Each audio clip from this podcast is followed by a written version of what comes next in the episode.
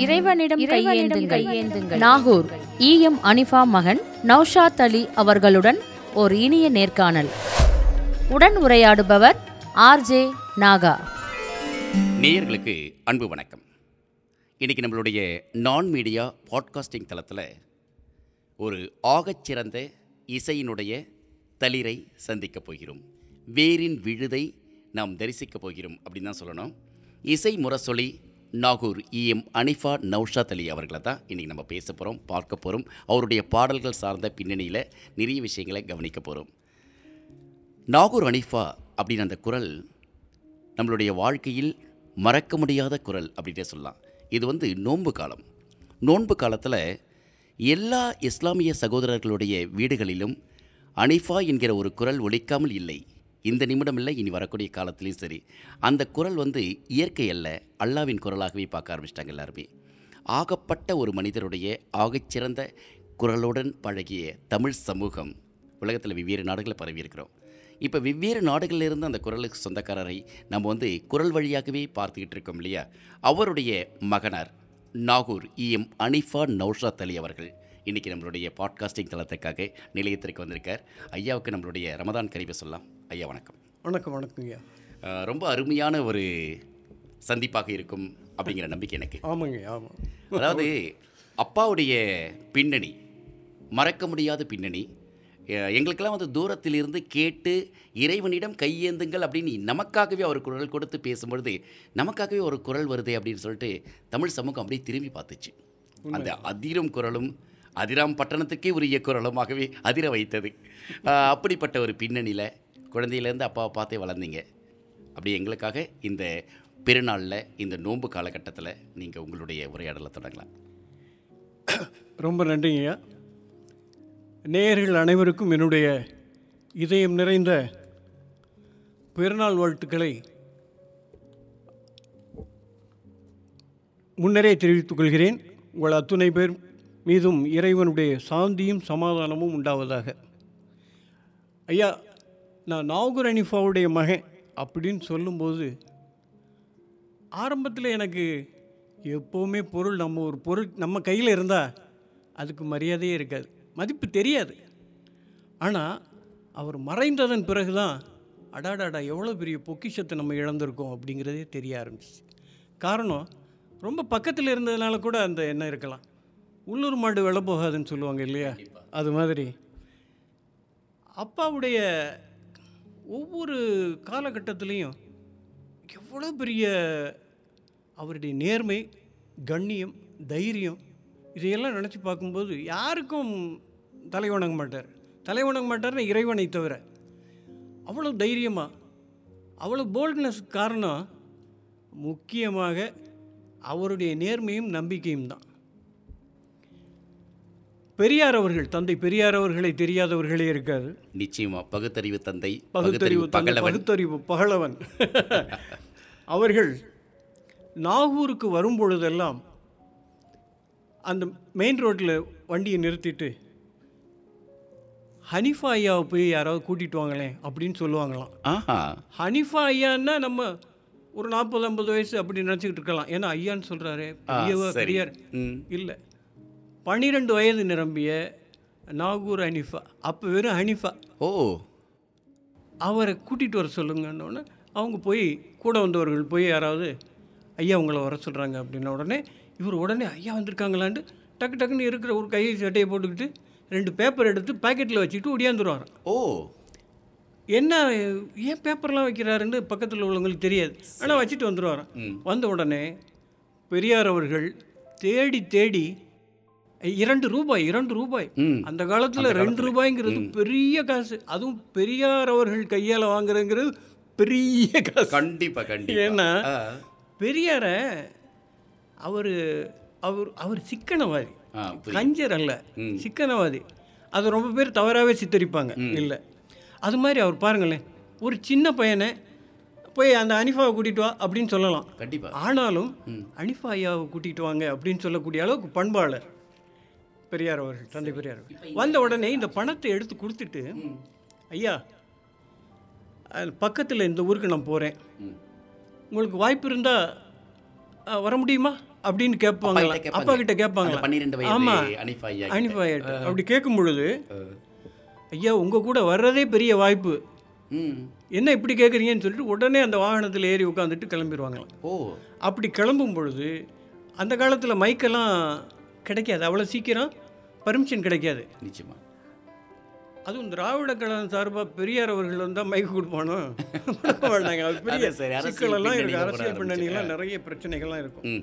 அப்போ இவங்க போய் அப்பா போன உடனே ஒரு உயரமான இடத்துல நின்றுட்டு அந்த கொண்டுட்டு வந்த கொண்டுட்டு வந்திருந்த அந்த பேப்பரை எடுத்துட்டு அது எல்லாமே வந்து அவர்களுடைய இது சம்மந்தம் கொள்கை சம்மந்தமானதாக தான் இருக்கும் அந்த பாடலை கணீருங்கிற குரலில் பாடின உடனே டேய் யார் அவன்?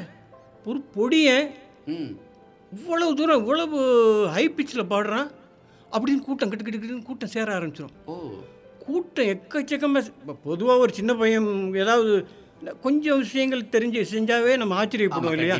அதுலேயும் இவ்வளோ ஹை பிச்சில் உச்ச ஸ்தாயில பாடுறாரு அப்படின்னு சொல்லிட்டு நெருங்கி எல்லாம் கூட்டம் வந்து அலமோதும். வரும். ஓரளவு கூட்டம் கூடின உடனே ம். பெரியார் அவர்கள் தந்தை பெரியார் அவர்கள் அவர் என்ன சொல்லணுமோ அதை கரெக்டாக சொல்லி ஆரம்பிச்சிருவார். ஓ அப்ப ஒவ்வொரு கூட்டத்தினுடைய பின்னணியில அந்த மிகப்பெரிய மக்களுடைய ஜனத்திரளை உண்டாக்கியது உள்ளடக்கியது அப்பாவுடைய குரல் தான் அது பன்னெண்டு வயசுலயே தொடங்கிருச்சுங்கிறது பெரிய பெருமை இல்லையா? உள்ளபடியே ஒரு பெரிய விஷயமா இருக்கு. எனக்கு என்னன்னா இப்போ இந்த பன்னிரெண்டு வயதுலேயே அப்பா இந்த அளவுக்கு புகழ் வாய்ந்தவராக இருந்தார் அப்படிங்கிறது நீங்கள் சொல்லும்பொழுது எங்களுக்கே பெரிய ஆச்சரியமாக இருந்தது. ஏன்னா ஒரு பகுத்தறிவு பகலவன் ஐயா பெரியார் அவர்களுக்கு வந்து இந்த செய்தி தெரிந்திருக்கிறது அப்படின்னா அப்பா எந்த அளவுக்கு புகழ் வாய்ந்தவராக இருந்திருப்பார்ன்றது மிகப்பெரிய மகிழ்ச்சியான விஷயம். ஐயா இந்த ரமதான் காலத்தில் அப்பாவுடைய காலகட்டம் அன்றைய நேரத்தில். நிறைய நிகழ்வுகள் நிறைய நிகழ்ச்சிகள் நிறைய மேடைகள் போக ஆரம்பிப்பார். நீங்கள் எந்த வயசுலேருந்து அப்பா கூட போக ஆரம்பிச்சீங்க? உண்மையாக சொல்கிறேன்னா சின்ன வயசுல எல்லாம் நான் அவர் கூட போய்கிட்டே இருந்தேன். ம். தேவிப்பட்டினம்ங்கிற ஒரு ஊர். சரிங்க. அங்கே போயிருக்கும் பொழுது நாங்கள் தங்கியிருந்தது ஒரு இடம். நிகழ்ச்சி நடந்துக்கிட்டு இருக்கிறது இன்னொரு இடம். சரி. நான் கிரசன்ட் ஸ்கூலில் படிச்சுக்கிட்டு இருந்தேன். அப்போ முத்து முகமதுங்கிற ஒரு ஸ்டோர் கீப்பராக இருந்தார். சரி அவர் என் மேலே ரொம்ப பிரியமாக இருந்தார். அவர் என்ன பண்ணார்? திடீர்னு நௌஷாத் இங்கே வா அப்படின்னு எங்கள் அப்பாவுக்கு தெரியாமல் என்னை கூட்டிகிட்டு வந்துட்டார். சரி. கூட்டிகிட்டு வந்து மேடையில் கொண்டுட்டு போய் வச்சு இப்பொழுது நாகூர் அனிஃபா அவர்களுடைய மகன் பாடுவார் அப்படின்னு திடீர்னு அனௌன்ஸ் பண்ணி விட்டார். நானும் பாடிட்டேன். ஓ அதுக்கு முன்னாடியில் மேடையில் பாடினதில்லை? இல்லை. சும்மா அப்பா கூட போவீங்க வருவீங்க. ஆமாம் அன்னைக்கு நடந்த நிகழ்வு தான் அப்பாவுக்கு பதில். அதுக்கு முதல்ல நம்ம ஸ்கூல்ல எல்லாம் பாடுவேன் மற்றதெல்லாம் ப்ரைஸ் ப்ரைஸஸ்லாம் எடுத்திருக்கேன். பரிசுகள்லாம் வாங்கியிருக்கேன். இருந்தாலும் இவர் என்ன கொண்டுட்டு போய் திடீர்னு பாடுவாருன்ன உடனே எல்லாம் அந்த பிரசங்கங்கள்லாம் கேட்டு கேட்டுட்டு உட்கார்ந்துருக்கும்போது ஒரு தொய்வு இருக்கிற சூழ்நிலையில இடையில ஒரு ஒரு பாடல் இருந்தால் அது கொஞ்சம் கண்டிப்பா பின்னெடுத்து உற்சாகமாக உற்சாகப்படுத்தும் இல்லையா? கண்டிப்பா. அப்போ அப்படி ஒரு பாடல் பாடின உடனே எல்லாம் கைத்தட்ட ஆரம்பிச்சிட்டாங்க. எல்லாம் கைத்தட்ட ஆரம்பித்த உடனே அப்போ தான் அதாவது இந்த விஷயம் உடனே எங்கள் அப்பா கா காதுக்கு போயிடுச்சு. சரி. ஆகா இவன் படிப்பை கெடுத்துருவான் போல இருக்கு. பொதுவா அப்பாக்களுக்கே வரக்கூடிய அந்த இயற்கையான பயம் தானே. இயற்கையான பயம். நம்மள மாதிரி ஏப்பா புள்ள ஆமா, ஆமா, அது வேற துறைக்கு போட்டுமே. போட்டு வைங்கிற எண்ணம் வேற ஒன்றும் சரி இல்லை தப்பிதமான. எண்ணம் இல்லை. அப்போ அந் அந் அதான் அதான் ஸ்டார்டிங் நான் அப்புறம் திரும்ப ஸ்கூலுக்கு போகிறேன் ஸ்கூலுக்கு போனால் நான் ஃப்ளூட் வாசிக்கிறதுக்காக அந்த பேண்ட் ட்ரூப்பில் இருக்கேன். அந்த ஃப்ளூட்டை எடுத்துட்டு இப்படி இது பண்ணுறேன் நௌஷாத் நௌஷாத் அதை அதை அப்படி வச்சிரு அதை அப்படி வச்சிருங்கிறாரு. ம். என்ன சார் ஏன் என்ன விஷயம்? இல்லைப்பா இல்லைப்பா. நீ போய் நல்லா படி. என்ன நல்லா படி? ஏ இது வாசிக்கிறதுனால நான் படிப்பு கெட்டு போயிருமா? அப்படின்னு நான் கேட்குறேன் நான் ஆர்குமெண்ட் பயங்கரமாக பண்ணிகிட்டு இருக்கேன் இல்லைண்ணா உஷார் இப்போ கொஞ்சம் கேப்பு பிறகு பார்த்துக்கலாம் அப்படின்ட்டு. என்ன அதுலேருந்து கட் பண்ணுறதுக்கு ஏற்பாடு நடந்துருச்சு. பிறகு தான் தெரிஞ்சது தாப்பனார் சொல்லி அதை இது பண்ணியிருக்காங்க. இருந்தாலும் அதில் தொடர்ந்தேன் அதில் ஒன்றும் இல்லை. அதுக்கு பிறகு அப்படி தொடர்ந்து மற்ற விஷயங்கள் ஒவ்வொரு ஊர்களில் பாடும்பொழுதும். செய்திகள் இவருக்கு வந்து சேரும். சேர்ந்த உடனே ஆக்ரோஷம் ஆயிடுவார் ம்ஹும். ஏன்னா இவன் படிப்புக்கு எடுத்துட்டு எங்கெங்கேயோ போகிறானே அப்படிங்கிற எண்ணம் தான். வேற ஒன்றும் இல்லை. இப்படி இருந்தது. அதுக்கப்புறம் பார்த்தேன் அவர் ஆர்வமாக நம்மளை வந்து புஷ் பண்ணி கொண்டு வரல. கண்டிப்பா. அதனால் ஒரு ஒரு அதில் ஒரு ஒரு ஈடுபாடுங்கிறது கொஞ்சம் குறைஞ்சிருச்சுன்னு வச்சுங்களேன் பாடுற. ஈடுபாடு ஓகே. அப்புறம் கிட்டார் வாசிப்பேன். கீபோர்டு வாசிப்பேன். எப்படி ஏற்கனவே ஃப்ளூட் வாசிக்கிட்டு இருந்தேன். சரி. இப்போ இந்த மாதிரி துறைகளுக்கு போக ஆரம்பித்தேன் ஆனால் ப்ரொஃபஷனலாக இல்லை. இல்லை. ஹாபி மாதிரி வச்சுக்கிட்டு பண்ணிக்கிட்டு இருந்தேன். சரி அப்பா வந்து ஆரம்ப காலத்தில் நிறைய கச்சேரிகள் மேடை நிகழ்வுகள் பக்தி சொற்பொழிவு நடக்கிற இடங்களில் அப்பாவுடைய பங்களிப்புகள் மிகப்பெரிய அடைய அடையாளமாக இருந்தது. கேசட்ஸ் ஆகட்டும் எல்பிஇபி ரெக்கார்ட்ஸ் ஆகட்டும் அன்னைக்கு. திரைப்படங்கள்லையும் அப்பா பாட ஆரம்பித்தாங்க ஸோ அப்பாவுடைய காலகட்டத்தில் இப்படிப்பட்ட பெரிய வளர்ச்சியில் வீட்டுக்கு மிகப்பெரிய அறிஞர்களும் பெரிய பெரிய தலைவர்களும் வந்திருப்பாங்க. நீங்கள் பார்த்து வியந்த தலைவர்களோ அல்லது பின்னணியில் இருந்த சம்பவங்களோ ஏதாவது இருந்தால் சொல்லுங்களேன். உண்மை. தந்தை பெரியார் வீட்டுக்கு வந்திருக்கிறாங்கங்கிறத விட பொதுவாக அப்பாவோட போய் இவர்களையெல்லாம் சந்திச்சிருக்கேன். அப்போ வீட்டுக்கு வந்திருக்கிறேன்னு சொன்னால் பேரறிஞர் அண்ணா அவர்கள் என்னுடைய நாகூரில் இருக்கிற புரையாத்த கிடைத்தரு அங்கே ஒரு வீடு இருக்குது அப்பாவுடைய இது. சரி. இப்போ அது என்னுடைய வீடுன்னு சொல்லலாம். சரிங்க. அந்த வீட்டை அந்த வீட்டுக்கு பேர் அண்ணா இல்லம். ஓ. அண்ணா ரொம்ப ஆச்சரியப்பட்டு ஏய் நீ கஷ்டப்பட்டு சிரமப்பட்டு கொஞ்சம் கொஞ்சமாக சேர்த்து கட்டின வீட்டுக்கு ஏன் பேரை வச்சுருக்க? அண்ணா பேசாமல் இருங்க அண்ணா. உங்களை விட எனக்கு என்ன பெரியதா? நீங்கள் வந்து இந்த வீட்டை திறந்து வைக்கணும். அதே மாதிரி வந்து திறந்து வச்சாங்க. ஓ. வந்தாங்க வந்தாங்க வந்தாங்க. பெரிய விஷயம். எப்பேற்பட்ட மனிதன் அவர் ஒரு ஒரு என்ன போஸ்டிங்கில் இருக்கிற முதலமைச்சர் இருந்த பெரிய ஆமா, காரணம். ஆமா, ஆமா. சரி சரி சரி. அதில் என்ன கூத்துன்னா நான் வெளியில் போயிருந்தேன். சரிங்க. அப்போ எல்லாம் உள்ளே போயிட்டாங்க. உள்ளே போகும்போது நான் திரும்ப உள்ளே போகலாங்கிறதுக்காக முண்டி அடிச்சுட்டு உள்ளே போகிறேன் ஏய் வெளியே போயா? அப்படிங்கிறாங்க அங்கே நின்றுக்கிட்டு இருக்கிறவன் பூரா. ஏய் இல்லையா? எனக்கு சூழ்நிலை என்னென்னா நான் போய் ஆகணும். நான் அவருடைய மகன். ஏய் இப்படி சொல்லி அஞ்சு பேர் போயிட்டானுங்க. எப்பா நான் தான்ப்பா என்னடா துயரமாக இருக்கு? இதெல்லாம் இந்த மாதிரிலாம் நடக்கும். அப்புறம் அப்போ கலைஞர்லாம் வந்திருந்தாங்க. அப்போ ஒரு கலைஞர் வந்திருந்தாங்க. மற்ற ஆட்கள்லாம் பொதுவாக நெடுஞ்செழியன் மதியழகன் அந்த காலத்து தலைவர்கள் பூரா அவ்வளோ பேர் வந்திருக்கிறாங்க. நாகூரில் நீதி கட்சி நீதி கட்சியிலையும் அப்பாவுக்கு செல்வாக்கு உண்டு. அப்ப- ஆனால் திராவிட கட்சியில் அப்பாவுடைய பங்களிப்பு மிகப்பெரிய பங்களிப்பு. ஏன்னா மேடை அப்படின்னு எடுத்துக்கினாவே பேச்சு தான் எங்களுடைய முதல் ஆயுதம் அப்படிங்கிறது தான் நம்மளுடைய திராவிட கொள்கையாகவே இருந்திருக்கு. திராவிட கொள்கையில் பேச்சு அப்படிங்கிறப்ப அதற்கு அடுத்ததாக பாட்டு. மக்களை பாடல் வழியாக கட்டி போட்ட மிகப்பெரிய தொண்டு செய்ததில் அப்பாவுடைய பங்களிப்பு. மறக்க முடியாது. அது திராவிட கட்சிக்கே உரியது. அப்ப அப்பாவுக்கு வந்து மிகப்பெரிய பொறுப்புகளும் கொடுக்கப்பட்டது பதவிகளும் வந்தது. அப்பா வந்து ஒரு திராவிட இயக்கத்தினுடைய ஒரு பங்களிப்புல திராவிட இயக்கம் சார்ந்த ஒரு பாடகர் அப்படிங்கிற அடையாளமும் இருந்தது. சரி அதுல இருந்து உங்களை உங்களுடைய அடுத்த கட்ட நகர்வு நீங்க மேடை அல்லது இந்த கட்சி இயக்கம் சார்ந்த விஷயங்கள்ல உங்களுடைய பங்களிப்பு என்ன? அதுக்கு பிறகு தகப்பனார் எனக்கு வந்து மதுரையில் மதுரையில் எனக்கு ஒரு கடையெல்லாம் வச்சு கொடுத்தாங்க. செப்பல் கடை. அவரும் பிஸ்னஸ்மேன் இல்லை. நானும் பிஸ்னஸ்மேன் இல்லை. அதனால் அதை எனக்கு கரெக்டாக சரியாக கொண்டு செலுத்தவும் முடியல. ஒருவேளை நல்ல கலைஞர்கள் எப்பொழுதுமே வந்து வியாபார நுணுக்கம் தெரியாதவர்களா இருக்காங்களோ? உண்மை உண்மை. வர்த்தகத்துல ஏமாந்துடுறாங்கன்னு நினைக்கிறேன். உண்மைதான். ஏன்னா இப்போவே பாருங்களேன். நாகூர் அனிஃபார்ம் மகேன்னு சொல்லிக்கிட்டு எவ்வளோ பேர் உயர்ந்துட்டானுங்க. இல்ல நீங்க சொன்ன மாதிரி புது வீடு கட்டி கிரக பிரவேசத்துல பேரறிஞர் அண்ணா இருக்காரு. அதுல அஞ்சு பேர் உங்க பேரை சொல்லிட்டு உள்ள போயிட்டாங்கன்னா யோ அப்பா நான் தான்டாப்பா. அது கூட நம்ம சொல்ல தெரியல. அதாவது என் மக என்னை ஃபேஸ்புக்லேயும் இதுலேயும் இழுத்து விட்டது என் மக தான்.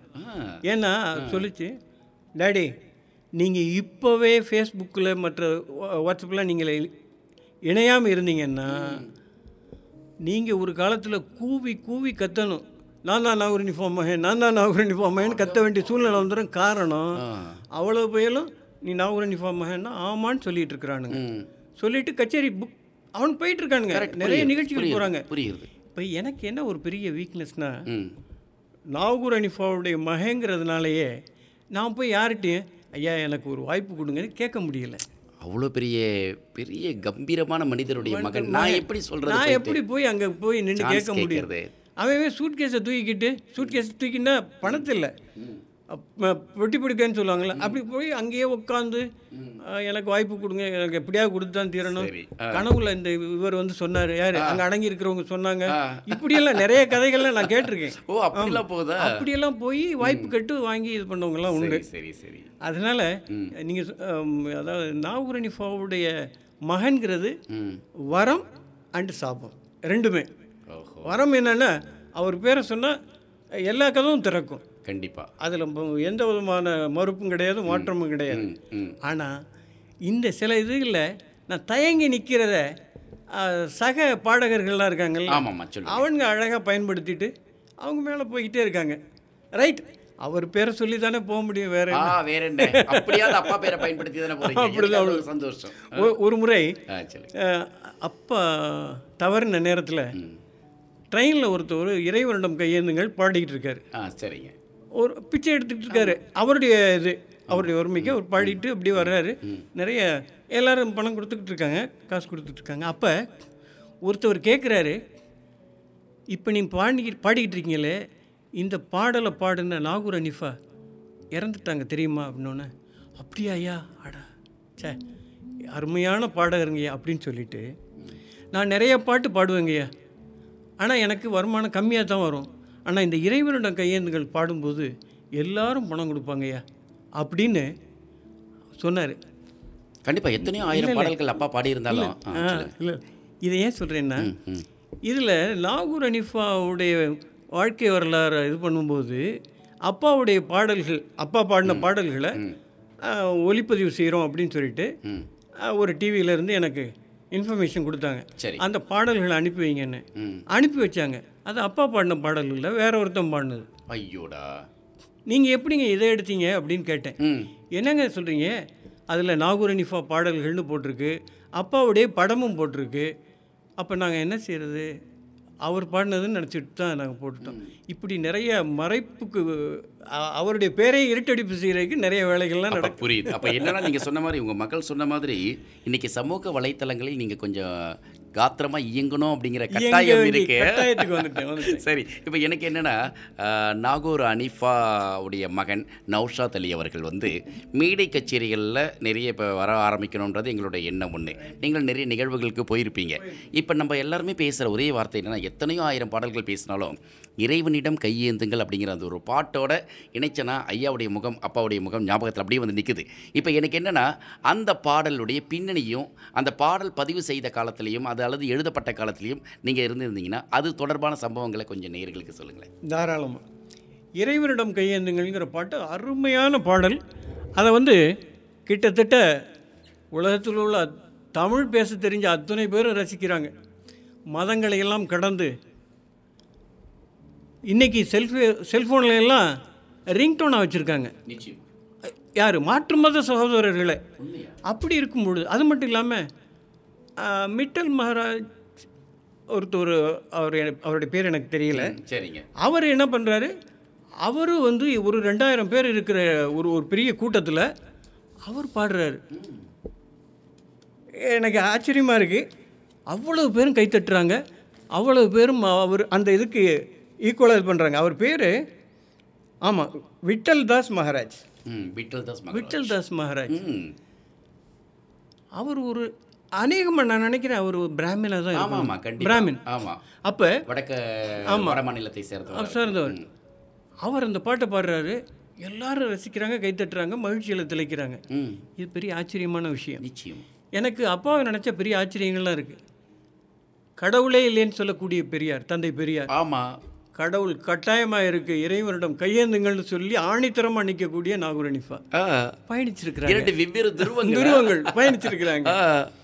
அது மட்டும் இல்லை திராவிட இயக்கத்தினுடைய முக்கியமான அடித்தளமே கடவுள் அப்படிங்கிறத வந்து ஏற்றுக்கொள்வதல்ல அப்படிங்கிறது இயக்கம் இருக்கு. இயக்கம். அந்த இயக்கத்தில் கடைசி வரையும்.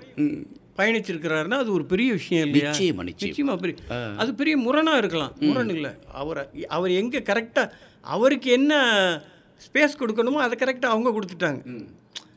உங்கள் இதில் நீங்கள் இருங்க எங்கள் இதில் நாங்கள் இருக்கோங்கிற மாதிரி. இவரும் என்னை எந்த விதத்துலையும் கண்ட்ரோல் பண்ணக்கூடாது அப்படிங்கிறது. ஒருத்தவங்க எம்எல்சி பதவி கொடுத்த கொடுத்தா சந்தோஷமாக ஏற்றுக்கிறணும் இல்லையா? ஆமா. இவர் கேட்குறாரு ரைட்டு நான் என்னுடைய கச்சேரிகள்லாம் போகணுமே அந்த மாதிரி சமயங்களில் தொந்தரவாயிடக்கூடாது அப்படின்னு கேட்குறாரு அதாவது அவருக்கு எங்க போனாலுமே தன்னுடைய பாட்டுக்கு பாதகம் வந்துடக்கூடாது மக்களோட மக்களா பாடிக்கிட்டு இருக்கணும். அதே மாதிரி வக் போர்ட் சேர்மன் பதவி கொடுத்தாங்க. கொடுத்த பொழுது அங்கே உள்ள அதிகாரி ஒருத்தர் மேலே வர்றார். மதுரையில் நான் இருந்த இடத்துல சரி. மேலே மூணாவது மாடி மூணாவது மாடி. அந்த மூணாவது மாடிக்கு வர்றாரு. வந்து ஐயா வந்து மூச்சு இழைக்குது. வந்த உடனே ஏங்க லிஃப்ட்டில் தானே வந்தீங்க? ஏன் இவ்வளோ இழைக்குது. ரொம்ப முக்கியமான விஷயம் அப்படின்னாரு. முதல்ல உட்காருங்க ஆசுவாசப்படுத்திக்கங்க அப்புறமா பேசுங்கன்னு கொஞ்சம் நேரம் கேப் விட்டுட்டு சரி. இப்போ சொல்லுங்கள் அப்படின்னோடனே யா உங்களுக்கு தேவையான செக்யூரிட்டி அப்படி வரிசையாக சொல்லிட்டு வர்றாரு? பைலட்டு அது இது முன்னால் பின்னால் உங்கள் பாதுகாப்பு. அது இதுன்னு நிறைய விஷயங்கள் சொன்னார். இவ எங்கள் அப்பா உடனே சுருக்கமாக சொல்லணும்னா ஒரு மந்திரியுடைய அந்தஸ்து. அதானே சொல்ல வர்றீங்க? ஆ. ஆமாங்க ஆமாம் சரி இது எல்லாம் கிடைக்கணும்னா நான் என்ன பண்ணணும்? ஆ சரி. அப்படின்னாரு. இந்த ஃபார்மில் ஒரு கையெழுத்து மட்டும் போட்டிங்கன்னா போதும். கையெழுத்து போட்டால் நாளையிலேருந்து உங்களுக்கு இந்த விஷயங்கள் அத்தனையுமே வந்து ஏற்பாடாயிடும் அப்படின்னு சொன்னோன்னு சரி. இவ்வளோ தானே கொண்டாந்த இது அப்படின்னு வாங்கி நான் உண்மையிலேயே நினச்சேன் இவரும் சாதாரண ஆளாக போயிட்டாரேண்டு ஆ. உண்மை தானே. அதாவது இந்த பந்தாவெல்லாம் வேணும் அப்படிங்கிறவர் ஒரு சாதாரண ஆள். அதாவது எல்லாரும் மாதிரி தான் இவர் இருக்காரு அப்படின்னு. வாங்கி மேற்கண்ட எதுவுமே எனக்கு தேவையில்லை அப்படின்னு போட்டு கையெழுத்து போட்டு கொடுத்துட்டாரு பா வாய்ப்பே அன்னைக்கு தான் எங்கள் தாப்பனாருக்கு எனக்கு பொதுவாக ஒரு தந்தைக்கு மானுக்கு எங்கேயாவது பிச்சுக்கிறோம் இல்லையா? எவ்வளவு பெரிய உயர்வான இடத்துல இருந்தாலும் அப்பா பிள்ளைனாவே ஒரு சின்ன ஒரு கிளாஸ் இருக்கும். இருக்கும். அன்னைக்கு அசந்துட்டேன். ஏ அப்பா எங்கேயோ உயர்ந்துட்டார் உயர்ந்துட்டார். அதுக்கப்புறம் தலைவர் வந்து கூப்பிட்டு. குறைஞ்சபட்சம் இந்த கலைஞர் அவர்கள். கலைஞர் அவர்கள். கூப்பிட்டு ம். ஹனிஃபா இந்த லைட்டையாவது வச்சுக்கோங்க இந்த காரையாவது வச்சுக்கோங்க அப்படின்னு சொல்லும்போது சிவப்பு ஆமாம். உங்களுக்கு டிராஃபிக் கரெக்டாக நீங்கள் போய் சேர வேண்டிய நேரத்துக்கு அதுக்காவது உபயோகப்படட்டும் அப்படின்னு சொன்னதுக்கு பிறகு வற்புறுத்தலுக்கு பின்னால் ஏற்றுக்கிட்டார் ஓ. அப்படி ஒரு வித்தியாசமான ஒரு ஆட்களை இப்போ சந்திக்க முடியாது. அதுக்கு அவர் சொன்ன காரணம் செக்யூரிட்டியா யார் செக்யூரிட்டி இவ்வளோ வேணும் எனக்கு யார் செக்யூரிட்டி இறைவன் தானே. சரியான கேள்வி. ஆ? சரி இந்த பதவி ஒரு வருஷமா ரெண்டு வருஷமா அஞ்சு வருஷமா? அதுக்கு பிறகு? வழக்கம் போல தான் நடக்கும் போல. அதனால இறைவன் தான் எனக்கு செக்யூரிட்டி அது மட்டும் இல்லை நீங்கள் செக்யூரிட்டிங்கிற பேரில் உட்காந்துருக்கிறவனெல்லாம் பார்த்து என்னை பார்க்க வர்றவன் பயந்து போயிடுவான். அவனை கூப்பிட்டு அவன் ஒரு மஞ்சள் பையோடு வந்தான்னாக்கா என்ன வச்சிருக்க? அது என்ன பண்ணுற இது என்ன பண்ணுறேன்னு கேட்டு கேள்வியில் தொலைச்சி அவன் பயந்து ஐயோ இவரை பார்க்கணும்னா பெரிய கஷ்டம்னான்னு என்னுடைய ரசிகர்கள் பூரா அவன் அவன் காணா போயிடுவான். புரியுதா? அதனால் எனக்கும் அவங்களுக்கும் உள்ள அந்த அருகாமை குறைஞ்சி போயிடும் அதனால் தயவு செஞ்சு இது எதுவுமே வேணாம் அப்படின்னு சொல்லி. அப்படி ஒரு வித்தியாசமான ஒரு மனிதர் மனிதர். அதனால தான் கலைஞர் அவர்கள் தானே தலைவர். கலைஞர் அவர்கள் ஒரு ஒரு வாரத்தை சொல்லுவாங்க. இஸ்லாமிய சமுதாயத்திலிருந்து திமுக கழகத்திற்கு கிடைத்த தலை தாழாய் சிங்கம். அது பெரிய விஷயம் உண்மையாகவே ஒரு பெரிய முத்தமிழ் அறிஞர் ஒரு க கட்சியினுடைய ஆகச்சிறந்த மக்கள் தலைவராக இருந்தவர். அவருடைய வாய் வார்த்தைகள் இப்படி இருந்திருக்குன்னா அப்பா எவ்வளோ உன்னதமான நிலையில் இருந்திருக்காருன்னு தெரியுது. ஐயா இப்போ எனக்கு ஒரு பெரிய விஷயங்கள் என்னென்னா உங்களுடைய வாழ்க்கையில் நிறைய அனுபவங்கள் நீங்கள் பார்த்துருப்பீங்க. நிறைய இப்போ நீங்கள் சொன்ன மாதிரி அப்பாவை வந்து பெயரை வைத்துக்கொண்டு சம்பாதியம் ஆதாயம் தேடியவர்கள் ஒரு பக்கம். இன்னொரு பக்கம் பார்த்தீங்கன்னா அப்பாவினுடைய பெயரை வைத்துக்கொண்டே முன்னேறியவர்கள் சில பேர். இதெல்லாம் இருந்து த என்னதான் எங்கள் அப்பா அப்படின்னா அப்பாவை முன்னிலைப்படுத்தியோ அல்லது அப்பாவுடைய பெயரை வைத்தோ நான் எந்த ஆதாயத்தையும் சாதகத்தையும் நான் ஏற்படுத்திக்கல அப்படின்னு சொல்கிற நீங்கள் இத்தனை காலத்துக்கு பிறகு இப்போ. அப்பாவுடைய பெயரில் ஒரு அறக்கட்டளை தொடங்குறதா கேள்விப்படுறோம். இப்போ இந்த அறக்கட்டளை தொடங்குவதற்கான கட்டாயம் என்ன? அந்த அறக்கட்டளை என்ன செய்ய போகுது? இப்போ நிகழ்ச்சி கேட்டுட்டு இருக்கக்கூடிய உலக தமிழர்கள் எல்லாருமே கவனிப்பாங்க. இப்போ அவங்களுக்கு நீங்கள் என்ன சொல்ல போகிறீங்க நாகூர் இஎம் ஹனிஃபா அறக்கட்டளை அப்படிங்கிற பேரில் ஒரு அறக்கட்டளை ஆரம்பிச்சிருக்கேன். அதன் மூலமாக ஏழை எளிய மக்களுக்கு கல்வி மற்றபடி ஆமாம் கல்விக்கு என்ன உதவிகளோ அதுகளை செய்வேன். அது மட்டும் இல்லாமல் சென்ற முறை செம்பரம்பக்கம் ஆற்று திறந்து விட்ட உடனே சொல்லாமல் கொள்ளாமல் திறந்து விட்டதுனால கோட்டூர்புரம் அந்த பகுதிகள் எல்லாமே சென்னையே வந்து. வெள்ளத்தால் மூழ்கி மூழ்கி அப்படி மூழ்கின நேரத்தில் என்னுடைய நண்பர்களுடைய உதவியோடும் நானும் முழு மூச்சாக இறங்கி ஒரு பெருந்தொகையை செலவு செஞ்சோம். கிட்டத்தட்ட அது சொல்லவே வேணாம். ஒரு ஸ்டவ்னு எடுத்துங்களேன். பம்ப் ஸ்டவ்னா. ஒரு எழுநூறுவான்னு ஆயிரம் பேருக்கு வாங்கினாவே அது ஏழு லட்ச ரூபா ஆகிடும் இல்லையா? கண்டிப்பா கண்டிப்பா. அவர்களுக்கு வேண்டிய பண்ட பாத்திரங்கள் எல்லாம் கொடுத்து மளிகை சாமான்கள் எல்லாம் கொடுத்து உடைகளெல்லாம் கொடுத்து போர்வை பாய் தலைவாணி இவ்வளவு விஷயங்கள். கொசு பற்றி சுருள் வரையும் கொடுத்துருக்குறோன்னா பாருங்க. பெரிய இல்லை விஷயம் இல்லை அப்போ சில இது சங்கடமான விஷயங்களா இருக்கும். ஆனால் நம்ம வீட்லேயும் பிள்ளைங்கள் இருப்பாங்க. அதனால சானிடேஷன்ஸ் அந்த சானிட்டரி விஷயங்கள்லாம் பெண்கள். பெண்களை பெரியவங்களை கூப்பிட்டு அவங்க கையில் அந்த பொறுப்பை ஒப்படைச்சு அதெல்லாம் கொடுத்துருங்க அப்படின்னு சொல்லி.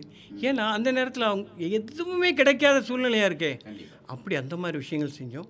உணவு எல்லாம் கொடுத்தோம். இப்போ இவ்வளவு விஷயங்கள் பண்ணும்போது அப்போ நாகூர் அனிஃபா ட்ரஸ்ட்டுன்னு இல்லை. சரி. அதே மாதிரி எந்த கட்சியும் எங்கள் எங்கள் இதில் வந்து தொந்தரவு கொடுக்கல. ஏன்னா அவங்களுக்கு தெரியும். ஆமா. அடே இது நாகூர் அனிஃபாவுடைய மகன் பண்ணிக்கிட்டு இருக்காரு. உள்ள நுழைஞ்சோம்னா பிரச்சனைகள் வரும். ஏன்? உண்மைதானே? ஆமா கண்டிப்பா கண்டிப்பா. ஏன்னா நம்ம வந்து அவங்கள்ட்ட இருந்து ஒரு பத்து பைசா கூட எதிர்பார்க்கல. கண்டிப்பா. நம்மலாம் செஞ்சுக்கிட்டு இருக்கோம். இயற்கையாக உள்ள சூழ்நிலை. இப்போ உதவுலன்னா வேற எப்போ உதவுறது அப்படின்னு சொல்லி நான்லாம் கடங்கர்னாவை கூட மாறி இருக்கேன். சரி. ஏன்னா வாங்கியாவது கொடுக்கணுங்கிற எண்ணத்துக்கு வந்துட்டோம். காரணம் கொடுக்கும் பொழுது அவங்க முகத்தில் ஏற்படுற சந்தோஷம் இருக்கு பாருங்க. ஒரு தடவை நீங்கள் கொடுத்து அந்த சந்தோஷத்தை அது பார்த்துட்டீங்கன்னா ஈமான் வந்து நம்மளை வாழ வைக்கும் ஒரு தடவை அதை பார்த்துட்டா அப்புறம் கொடுக்கறத நிறுத்தவே முடியாது. அதுதான் உண்மை. ஆக அப்படி கொஞ்சம் கொஞ்சமாக செஞ்சுக்கிட்டு இருந்தோம். பார்த்தேன். தகப்பனார் தவறுனதுக்கு பிறகு பிறகு அதை இன்னும் ஸ்ட்ராங்காக செய்யணுங்கிற எண்ணத்தில் நிறைய விஷயங்கள் செஞ்சுக்கிட்டு இருக்கோம். அதுக்கு சில நண்பர்கள் உதவிக்கிட்டு உதவி உதவுறாங்க எல்லாமே இல்லை. இப்போ உங்கள் மூலமாக இங்கே எல்லாத்துக்குமே அறிவிச்சிட்டீங்க. ஆமா. இப்படி நடந்து முறைமைப்படுத்தணும் இதை அப்படிங்கிறது ஏன்னா நாகூர் ஏ. மணிஃபா அவர்களுடைய பெயரில் ஒரு அறக்கட்டளை இருக்குது அப்படிங்கிறதும் அந்த அறக்கட்டளை செயல்படுது அதனுடைய பொறுப்பாளராக அதனுடைய தலைவராக நிறுவனராக ஐயா நீங்கள் நௌஷாத் அலி அவர்கள் இருக்கிறீங்க அப்படிங்கிறது ஒரு பெரிய செய்தி. அது அது முறைமைப்படுத்தப்பட்டது அப்படின்னா தான் எல்லாருக்குமே வந்து அந்த அறக்கட்டளையின் பின்னணியில் வர்றதுக்கு ஒரு செயலாக இருக்கும்ன்றது இருக்கு, நம்பிக்கை. உண்மைதான் உண்மைதான். இதுக்கு தலைவர் ஸ்டாலின் அவர்கள் அவங்கள போய் அப்ரோச் பண்ணும்பொழுது அவங்க உடனே ஒரு லெட்டர் கொடுத்துருந்தாங்க. அதில் அறக்கட்டளை வாழ்த்தி இது பண்ணாங்க. அது மாதிரி எல்லா கட்சியுடைய தலைவர்களும் அது இல்லாமல் மத கிறிஸ்டியன் கிறிஸ்டியானிட்டியிலேருந்து ஹிந்துலேருந்து. இப்படி நிறைய பேர் அவ்வளோ பேருமே இந்த அறக்கட்டளை நல்லா உயர்வாக வரணும் அப்படிங்கிறது மாதிரி வாழ்த்து செய்திகள்லாம் அனுப்பியிருந்தாங்க. இருந்தாலும் இது இன்னும் பரவலாக போகணுங்கிறதுக்காக தான் அந்த அந்த வேலையை நான் சொல்கிறதுக்கு முதல்ல நீங்களே செஞ்சிட்டீங்க. இது உலகளாவிய நிச்சயமா. ஏன்னா போய் சேரும். இது வந்து எங்கே போய் சேரணுமோ அங்கே போய் சேரணுன்றதான் நம்மளோட எதிர்பார்ப்பும் கூட.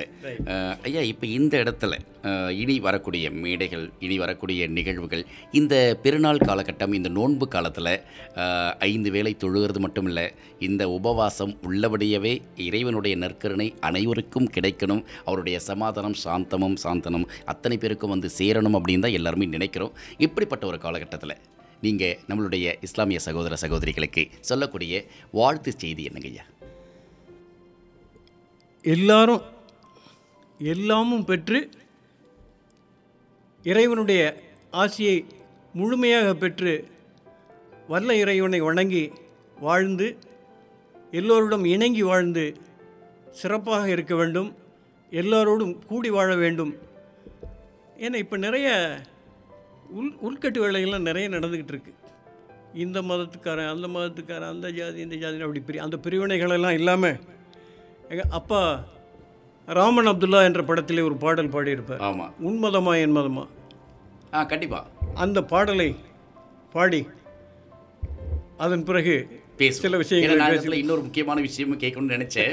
நீங்களே கொண்டு வந்துட்டீங்க. நீங்க பாடி முடிங்க நான் கேட்கிறேன். ரைட் ராமன் அப்துல்லா என்ற படத்திலே எனது தந்தை நாகுரணிஃபா அவர்கள் பாடிய உன்மதமா என் மதமா ஆண்டவன் எந்த மதம் என்ற பாடலை இப்பொழுது பாடு ஏ எத்தனை யோசித்தனுங்க கத்தியாச்சு கத்தி கத்தி தொண்ட தண்ணி வத்தியாச்சு சுத்தமாக சொன்னதெல்லாம் போரலியா? மொத்தமாக காதிலதான் ஏறலியா? தந்தன தந்தன தன தன தன தன தன தந்தன தந்தன தனனா? உன் மதமா என் மதமா? ஆண்டவன் எந்த மதம்? நல்லவங்க எம் மதமோ ஆண்டவன் அந்த மதம். அட பொங்கடா பொங்கடா பொங்கடா பொல்லாத பூசலும் ஏசலும் ஏனடா. கூட வாங்கடா வாங்கடா வாங்கடா சொல்லாத சங்கதி சொல்லுறேன் கேளடா. அந்த ஆண்டவன் தான் கிறிஸ்துவனா முஸ்லிமா இல்லை ஹிந்துவா? உன் மதமா என் மதமா? ஆண்டவன் எந்த மதம்? நல்லவங்க எம் மதமோ ஆண்டவன் அந்த மதம். நிச்சயம் ரொம்ப அருமையாக அதாவது அப்பாவுடைய குரல் அப்படியே நேரில் கொண்டு வந்து சேர்த்த மாதிரி ஒரு ஒரு பிரமிப்பு இருக்குது எங்களுக்கு.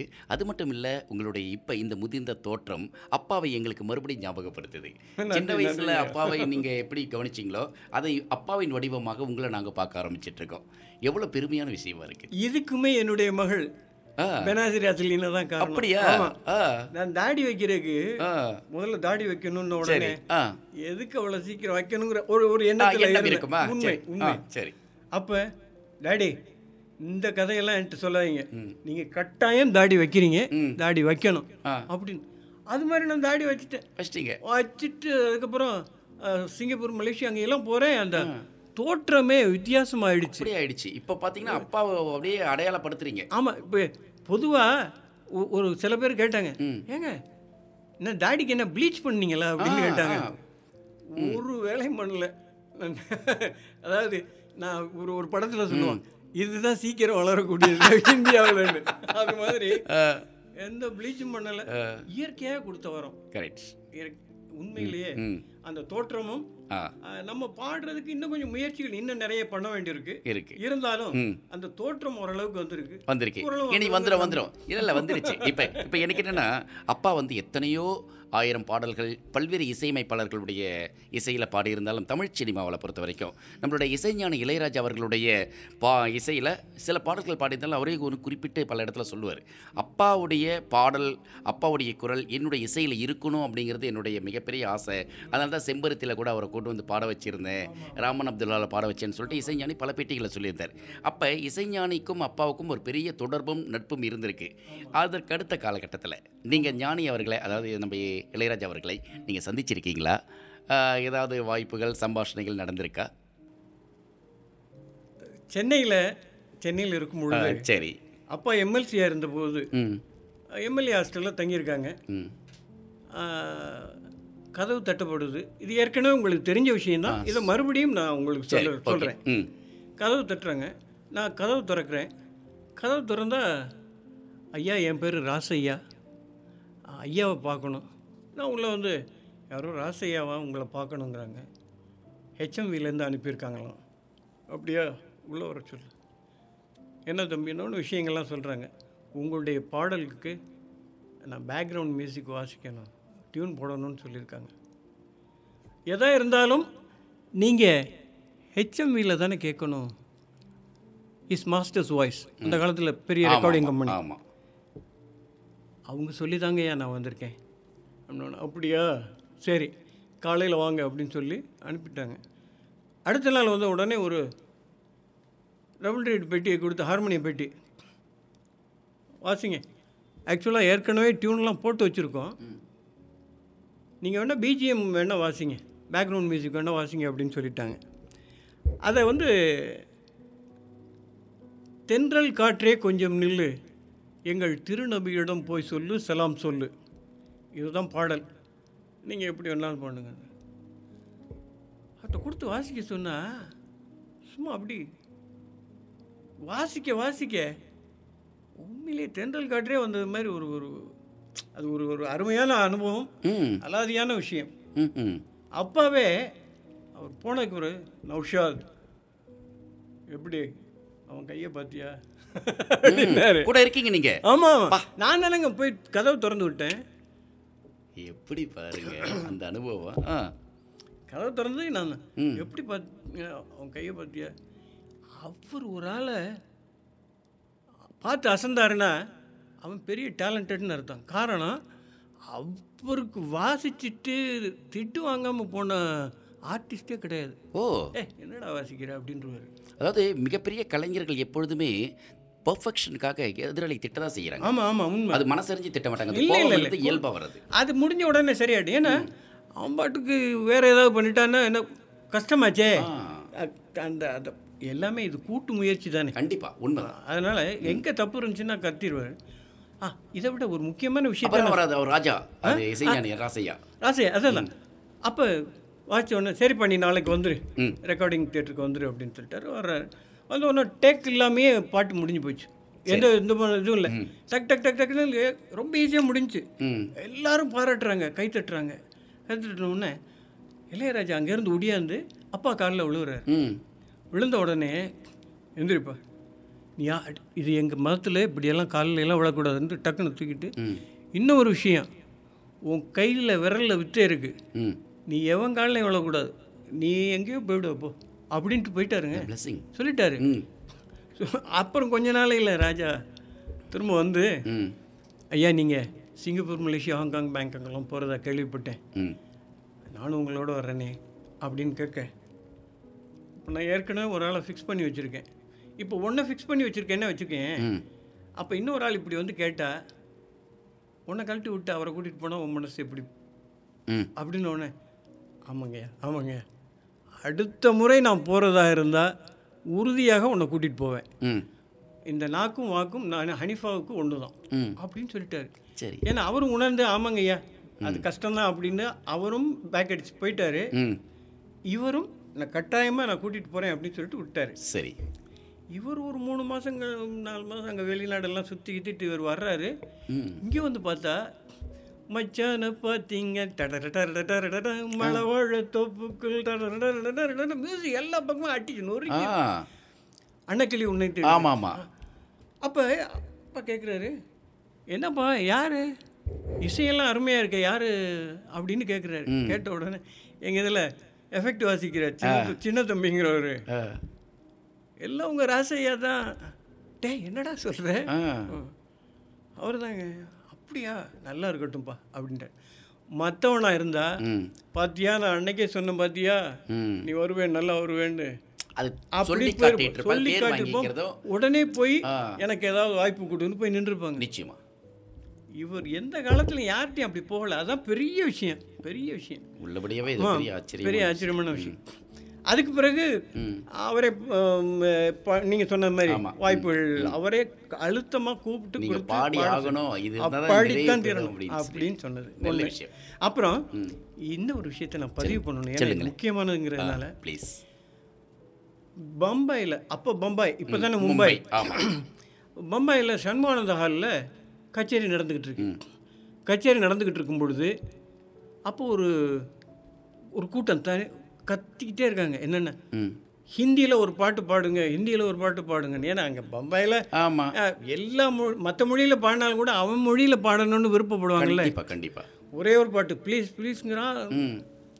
எங்கள் தாப்பனார் என்ன பண்ணிட்டாரு? எப்போவுமே சுற்றி சொல்லுவாங்க. கீபோர்டு வாசிக்கிறாங்க அப்போ ஹார்மோனியம் தானே? ஆமா ஆமா அப்போ இப்படி கையை காமிச்சிட்டாரு. நாலு நாலு கட்டையில் எஃப். ம். அடுத்த பாட்டு அப்போ நாலு கட்டைன்னு அர்த்தம். அந்த பாட்டுக்கு நாலு கட்டை சரி ரைட்டு.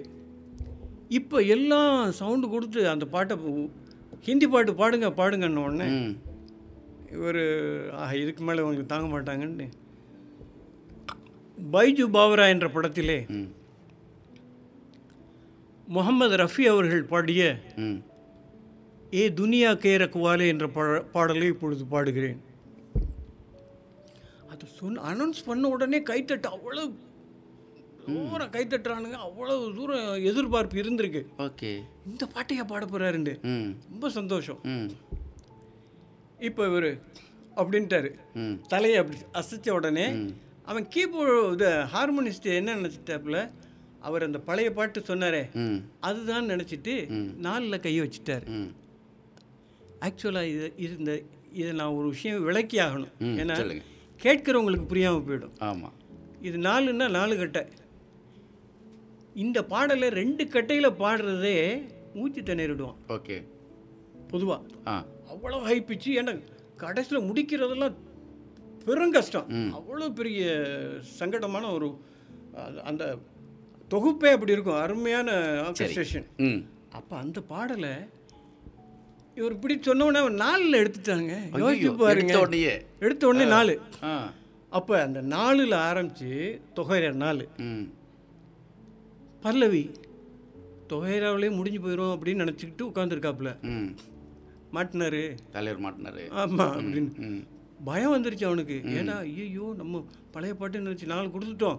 இப்போ இவர் பாட வேற ஆரம்பிச்சிட்டாரு. பாடிட்டு இருக்கும்போது நிறுத்தினா இவர் ஐயே இவரால் பாட முடியலன்றவானே. கண்டிப்பாக அதனால் இவர் கண்டினியூ பண்ணிட்டு இருக்காரு பல்லவியும் பாடிட்டாரு. சரணமும் பாடுறாரு. என்னடா சரணம் பாடுறாரு? எங்கேயாவது ஏதாவது ஆயிடுச்சுன்னா நம்ம செத்தோம். ஊருக்கு போனோன்னு நம்ம கொண்டே விடுவாரு புரியுது புரியுது. ஒரு பயத்தில் குழுவே பயந்துக்கிட்டு இருக்கு. இவர் பாட்டுக்கு அதை பாடிட்டு அந்த கடைசி ஏ துனியா கே ரக்குவாலே ரக்குவாலே ரக்குவாலேன்னு ஒரு மூணு நாலு தடவை போகணும் அந்த ம். அந்த இடம் நிச்சயமாக போக முடியாது. நம்மளை தொலைச்ச தொலைக்க போறாருங்கிற ஒரு முடிவுக்கு வந்துட்டாங்க ஏன்னா பேர் கெட்டு ஆமாம் கண்டிப்பாக கண்டிப்பாக இவர் அவர் ரெண்டில் தான் கொடுத்துருக்கான்னு நினச்சி அந்த நினப்பிலேயே பாடிக்கிட்டு இருக்காரு. ஹை பிச்சு தெரியல. அதாவது நாலுங்கிறது ஹையர் ஆக்டிவ் ஆமாம் ஒன்று ரெண்டு மூணாவது ஆக்டிவ் ஆமாம் ஒவ்வொரு இதுலேயும் நாலு இருக்கும். பேஸு மிட் ரேஞ்சு அதுக்கு அடுத்து ஹையர் ஆக்டிவ் சரி. அதுலேருந்து தொடங்கியிருக்காருன்னா எவ்வளோ கஷ்டம்? பாடி முடிச்சு முடிச்சிட்டாரு. அப்பா. ஹை பிச்சிலையும் பாடி முடிச்ச உடனே டக்குன்னு ஒரு அம்மா அவர் காலை வந்து தொட்டு கண்ணில் ஊற்றுது உடனே எங்கள் தாப்பினார் எந்திரிமா எங்கள் மதத்தில் இதெல்லாம் அலோடே கிடையாது. இப்படியெல்லாம்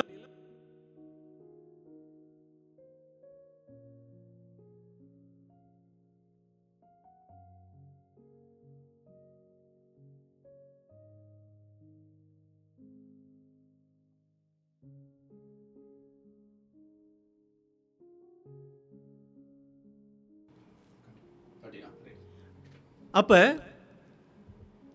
எங்கள் இதுலையெல்லாம் இப்படி அலோவ் பண்ணக்கூடாது அலோவெல்லாம் கிடையாது இப்படியெல்லாம் வந்து காலில் விழக்கூடாதுன்ன உடனே உடனே அந்த அம்மா சிரிச்சுக்கிட்டே அப்படி அண்ணாந்து பார்த்துச்சு. பார்த்தா லதா மங்கேஷ்கர். வா. எவ்வளோ பெரிய லெஜெண்டு.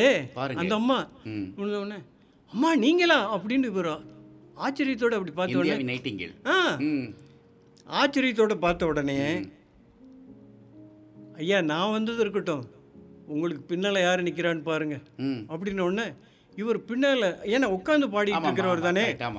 பின்னால் அப்படி திரும்பி பார்த்தா என் முகமது ரஃபி. அவர் பாட்டு தான் பாடிட்டு. அவர் பாடலாம் பாடு. அவ- அவங்க வந்தது ஆடியன்ஸுக்கும் தெரியாது. திடீர்னு அவங்க அந்த பக்கம் அவங்கள முக்கியமான இடத்துல உட்கார வச்சுருப்பாங்க இல்லையா? அவங்க அங்கேருந்து வந்து நேரடியாக இப்படி திரும்பி பார்த்த உடனே ரஃபி அப்படின்னு இவர். அனிஃபா சாப் வாங்க அப்படின்னு ரெண்டு பேரும் கட்டி பிடிச்சிக்கிட்டாங்க. கட்டி பிடிச்சிட்டா ரஃபியோடைய பெருந்தன்மையை பாருங்க. ம். அவர் சொல்லியிருக்காரு ஹனிஃபா பாய் இந்த பாட்டை இந்த பிச்சில் சத்தியமாக என்னால் பாட முடியாது. ஏங்க அவர் தான் அந்த பாட்டை பாடினவருங்க.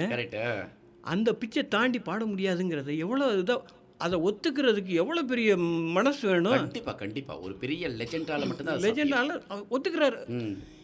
சத்தியமாக என்னால் என்னால் இந்த பிச்சில் பாடவே முடியாது. நீங்கள் பாடி முடிச்சிட்டீங்க அப்படின்னு கட்டி பிடிச்சிக்கிட்டு சொல்கிறாரு ரஃபி சார் இதெல்லாம் உங்களுடைய பெருந்தன்மை வேற ஒன்றும் இல்லை அப்படின்னு இவர் தட்டி கொடுத்துட்டு அடடா. கச்சேரி கண்டினியூ பண்ணுறாரு. ஏன்னா இதை மறக்கும் அஹ் இதை வந்து மறக்காமல் சொல்லணுமேங்கிறதுக்காக தான் கண்டிப்பா கண்டிப்பா. இது ஒன்று இதுக்கு பிறகு நௌஷாத். Music director Naushad. அவர்கிட்ட இருந்து ஒரு கடிதம் வருது. நான் ஊருக்கு வந்ததுக்கு பிறகு. அந்த கடிதத்தில் அப்போலாம் கடிதம் தானே? ஆமா கண்டிதான் தானே. ஆமா ஆமா ரஃபி அவர்கள் முகமது ரஃபி ஒரு ஆளை பாராட்டுறதே பெரிய விஷயம். உங்களை ரெக்கமெண்டே பண்ணியிருக்கிறாரு. ம். என்ன? நௌஷாத் இசையெல்லாம் அப்பா பாடுறாரு அப்புறம். ஆமாம் இல்லை இல்லை. சொல்கிறாரு சொல்றாரு, அந்த லெட்டரில் இருக்கு. ரெக்கமெண்டே பண்ணியிருக்காரு உலக அதிசயம். ம். அதனால் உங்கள் பாட்டை நானும் கேட்டிருக்கேன். சரி. நீங்கள் எப்படி பாடுவீங்கன்னு எனக்கும் தெரியும். ஆனால் ரஃபி இதை அழுத்தம் கொடுத்ததுனால நீங்கள் என்ன செய்கிறீங்க உடனே புறப்பட்டு பம்பாய்க்கு வரீங்க. இனி வர்ற ஹை பிச் ஹிந்தி பாடல்கள் பூரா நீங்கள் தான் பாடுறீங்க. அப்படின்னு சொல்லி போட்டிருக்காரு. உடனே லெட்ரு சரி. அந்த லெட்டரில் அப் அதை படித்து பார்த்துட்டு இவர் உடனே ஒரு லெட்டர் எழுதுறாரு. என்னை ரெக்கமெண்ட் பண்ணின முகமது ரஃபி அவர்களுக்கு பரந்த மனசு. சரி. அதை கேட்டுட்டு உடனே எனக்கு இனி எல்லா பாடல்களும் உனக்கு தான் அப்படின்னு சொல்லக்கூடிய அளவுக்கு அது வந்து ஒரு ஒரு பெரிய மனசு வேணும். நீங்கள் அதை சாதிச்சிருக்கீங்க சொல்கிறீங்க செஞ்சுருக்கீங்க. எனக்கு ஒரே ஒரு வீக் ஒரு ஒரு சங்கடம் இருக்குது இங்கே தமிழ்நாட்டில் கண்டசாலான்னு ஒரு பாடகர் இருக்கார். அருமையான பாடகர்.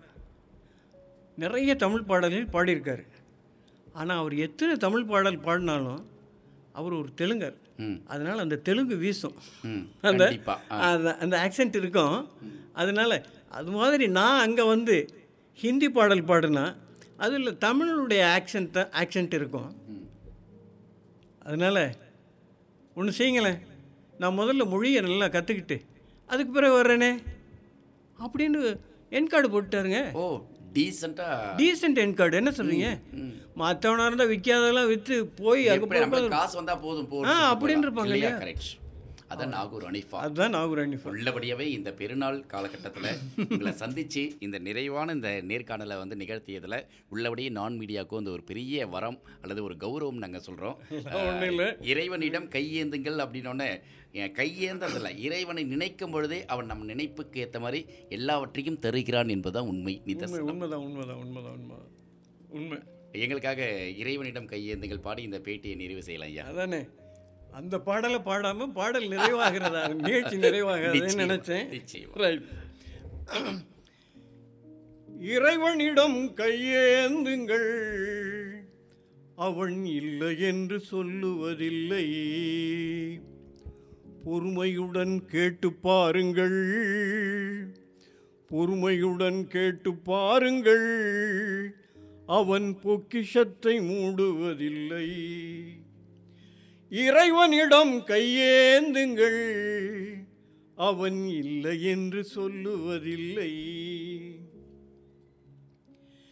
இல்லை என்று சொல்லும் மனம் இல்லாதவன் இடையினை இல்லாத கருணை உள்ளவன் இன்னல் பட்டு எழும் குரலை கேட்கின்றவன் எண்ணங்களை இதயங்களை பார்க்கின்றவன்.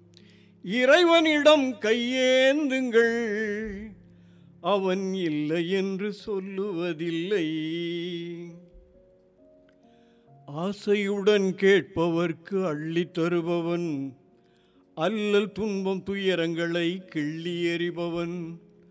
பாசத்தோடு யாவரையும் பார்க்கின்றவன். பாவங்களை பார்வையினால் மாய்க்கின்றவன். அல்லல் படும் மாந்தர்களே அயராதீர்கள். ஆண்டவனின் பேரருளை நம்பி நில்லுங்கள். அவனிடத்தில் குறையனைத்தும் சொல்லி காட்டுங்கள். அன்பு நோக்கு தருகவென்று அழுது கேளுங்கள். இறைவனிடம் கையேந்துங்கள். அவன் இல்லை என்று சொல்லுவதில்லை. தேடும் நேயர் நெஞ்சங்களில் குடியிருப்பவன் தேடாத மனிதருக்கும் உணவளிப்பவன் வாடும் இதயம் மலர்வதற்கு வழிவகுப்பவன் வாஞ்சையோடு யாவருக்கும் துணை நிற்பவன் அலை முழங்கும் கடல் வடைத்து அழகு பார்ப்பவன் அலையின் மீதும் மலையின் மீதும் ஆட்சி செய்பவன். தலைவணங்கி கேட்பவர்க்கு தந்து மகிழ்பவன். தரணி எங்கும் நிறைந்திருக்கும் மகாவல்லவன். இறைவனிடம் கையேந்துங்கள். அவன் இல்லை என்று சொல்லுவதில்லை. பொறுமையுடன் கேட்டு பாருங்கள். பொறுமையுடன் கேட்டு பாருங்கள். அவன் பொக்கிஷத்தை மூடுவதில்லை. இறைவனிடம் கையேந்துங்கள். அவன் இல்லை என்று சொல்லுவதில்லை. மிக அற்புதமான ஒரு நேரமாக்கிட்டீங்க. அதாவது நான்கு வரைக்குள் முடிச்சிடுவீங்களோன்னு நினச்சேன். இல்லை இல்லை நான் முழு பாடலையும் பாடித்தான் முடிப்பேன் அப்படிங்கிறது வந்து கையேந்துவதற்குள்ளாரையே வந்து கையில் கிடைச்ச மாங்கனி மாதிரி. ஐயா நீங்கள் ரொம்ப அற்புதமாக இந்த நேரத்தை நிறைவு செஞ்சிட்டீங்க. உளம் மகிழ்ந்த மகிழ்ச்சி. இந்த நோன்பு காலத்தில் இந்த நிகழ்ச்சி கேட்குற எல்லாருக்குமே இந்த நோன்பு காலம் வந்து ரொம்ப சிறப்பான நோன்பு காலமாக இருந்து அவங்களுடைய அத்தனை நோன்புகளும் சிறப்பாக முடிஞ்சு பெருநாளை மிகப்பெரிய அளவுக்கு கொண்டாடணும் அப்படிங்கிறது ஆமாம் இத்தனை ஆண்டுகள் கொரோனா காலகட்டத்தில் நம்ம அங்கொன்றும் இங்கொன்றுமாக இன்னல் பட்டுட்டு இருந்தோம் இதெல்லாம் கடந்து இந்த காலம் இந்த பெருநாள் ஒரு மிகப்பெரிய மகிழ்ச்சி பெருநாளாக இருக்கும். முன்கூட்டியே எங்களுடைய அட்வான்ஸ் பெருநாள் வாழ்த்துக்கள் பெருநாள். வாழ்த்துக்கள் நன்றி நன்றி. நேரில் இன்னைக்கு நம்ம அருமையான ஒரு நேர்காணலை நிகழ்த்தியிருந்தோம் இல்லையா?